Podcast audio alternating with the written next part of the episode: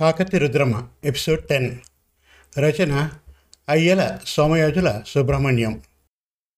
గత ఎపిసోడ్లో వరదారెడ్డితో వివాహం ఇష్టం లేదని చెబుతుంది అన్నమాంబిక. పురుష వేషంలో కోటను దాటి గన్నారెడ్డిని చేరుకుంటుంది. ఇక కాకతీ రుద్రమ చివరి ఎపిసోడ్ వినండి. ఈ దేవాలయాన్ని పన్నెండు వందల పదమూడులో గణపతి దేవుని కాలానికి చెందిన రేచర్ల రుద్రుడు కట్టించెను. ఈ ఆలయం నిర్మాణానికి నలభై ఏళ్ళు పట్టిందట. ఈ ఆలయం గోపుర నిర్మాణానికి వాడిన ఇటుకలు నీటిలో వేస్తే తేలియాడుతాయి. మధ్య యుగానికి చెందిన ఈ శివాలయంలో దైవం పేరు మీద కాక దీనిని చెక్కిన ప్రధాన శిల్పి పేరు మీదుగా ఉండడం విశేషం. ఈ పేరుకు శివుని పేరు కూడా కలిపి రామలింగేశ్వర ఆలయం అని కూడా పిలుస్తారు. ఈ దేవాలయంలో ప్రధాన దైవం రామలింగేశ్వరుడు. విష్ణువు అవతారం రాముడు శివుడు కలిసి ప్రధాన దైవంగా ఉన్న ఆలయం. ఈ ఆలయం కాకతీయుల ప్రత్యేక శైలి ఎత్తైన పీఠంపై నక్షత్ర ఆకారాన్ని పోలి ఉంటుంది. ఈ ఆలయం తూర్పు దిశాభిముఖంగా ఎత్తైన వేదికపై గర్భాలయం అంతర్భాగాన మూడు వైపులా ప్రవేశ ద్వారంతో కలిగి మహామండపం ఉంది. ఇందలి గర్భాలయాన ఎత్తైన పీఠంపై నల్లని నునుపు రాతితో చెక్కబడిన పెద్ద శివలింగం ఉంది. ఇందలి మహామండపం మధ్య భాగాన గల కుడ్య స్తంభాలు వాటిపై గల రాతి దూలాలు రామాయణ పురాణ ఇతిహాస గాథలతో నిండైన అతి రమణీయమైన శిల్పాలు కలిగి ఉన్నాయి. ఈ మహామండపం వెలుపలి అంచున పైకప్పు క్రింది భాగాన నల్లని నునుపు రాతి ఫలకంపై వివిధ భంగిమలతో సర్వాంగ సుందరంగా చెక్కబడిన మదనిక నాగిని శిల్పాలు కాకతీయ శిల్ప కళాభిరుచులకు చక్కటి తార్కాణాలు. ఈ దేవాలయ ప్రాంగణంలో ఇతర కట్టడాలలో నంది మండపం కామేశ్వర కాటేశ్వర మొదలగు ఆలయాలు చూడదగినవి. దేవాలయం శిల్ప సంపద కాకతీయ రాజుల నాటి శిల్పశైలిని తెలుపుతుంది. దేవాలయం అత్యంత తేలికైన ఇటుకలతో నిర్మితమైనది. ఈ ఇటుకలు నీటి మీద తేలేంత తేలికైనవి అని చెబుతారు. ఇక్కడ ఆలయానికి ఎదురుగా ఉన్న మండపంలో ఉన్న స్తంభాల మీద అత్యంత రమణీయమైన శిల్పాలు చెక్కబడి ఉన్నాయి.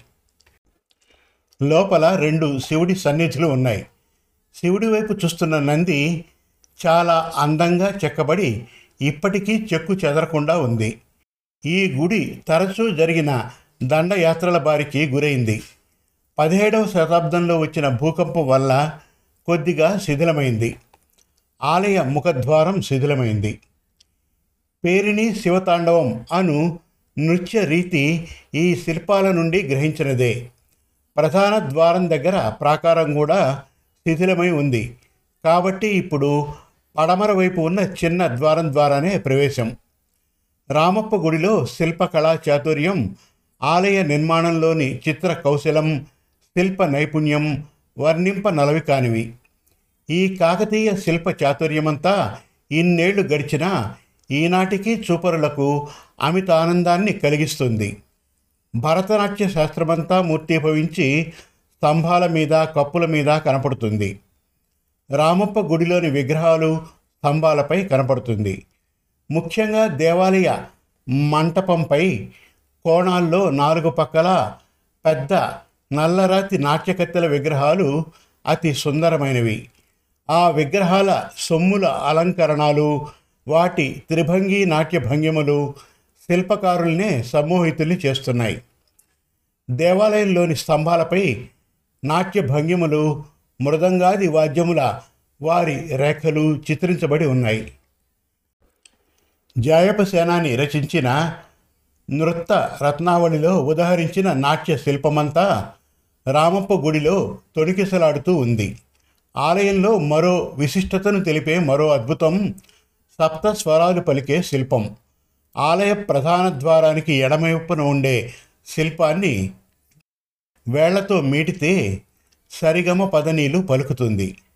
ప్రధాన ఆలయం నక్షత్రాకారం గద్దెపై ఉంది. ఆలయం చుట్టూ చెక్కిన ఐదు వందల ఇరవై ఆరు ఏనుగు విగ్రహాలు కనువిందు చేస్తాయి. ముఖ్యంగా ఆలయం లోపల గల నల్లరాతి స్తంభాలపై మలచిన పురాణ గాథల శిల్పాలు అద్భుత అనిపిస్తాయి. గోపిక వస్త్రాపహరణం మొదలుకొని నరకాసుర వధ వరకు ఎన్నో గాథలను ఈ రాతి స్తంభాలపై చూడవచ్చు. రామప్ప చెరువును కాకతీయుల సేనాని రేచర్ల రుద్రుడు మానేరు నదిపై దీనిని నిర్మించెను. ఓరుగల్లుకు నలభై మైళ్ళ దూరంలో రామప్ప గుడులు కలవు. వీటిని పదకొండు వందల అరవై రెండులో రుద్రసేనాని అను రెడ్డి సామంతుడు నిర్మించెను. ఆ గుళ్ళలోని విగ్రహములు స్తంభాలపై శిల్పములు ముఖ్యంగా దేవాలయ మండపంపై కోణములందు నాలుగు దిశలందు నిలిపిన పెద్ద నల్లరాతి నాట్యకత్తెల విగ్రహాలు అతి సుందరములు. ఆ విగ్రహాలపై సొమ్ముల అలంకరణములు వాటి త్రిభంగి నాట్య భంగిములు శిల్పకారులనే మోహింపజేసినట్లున్నది. అందుచేతనే శిల్పులు ఆ సుందరాంగులకు తుష్టి పూర్తిగా ప్రసాదన క్రియలను సమకూర్చి అందు రెంటిని నగ్నత్వముగా తీర్చిదిద్ది ఆనందించినారు. దేవాలయంలోని స్తంభాలపై నాట్య భంగిమలు మృదంగాది వాద్యముల వారి రేఖలు చిత్రించబడినవి. జాయప సేనాని వ్రాసిన నాట్యశాస్త్రము నృత్య రత్నావళి తంజావూరు లిఖిత భాండాగారంలో ఉన్నది. ఇప్పటి వరకు దానిని ఎవ్వరూ ముద్రించుటకు పూనుకోలేదు. సమాప్తం. మరిన్ని చక్కటి తెలుగు కథల కోసం వెబ్ సిరీస్ కోసం కవితల కోసం Mana Telugu Kathalu dot com visit చేయండి. Thank you.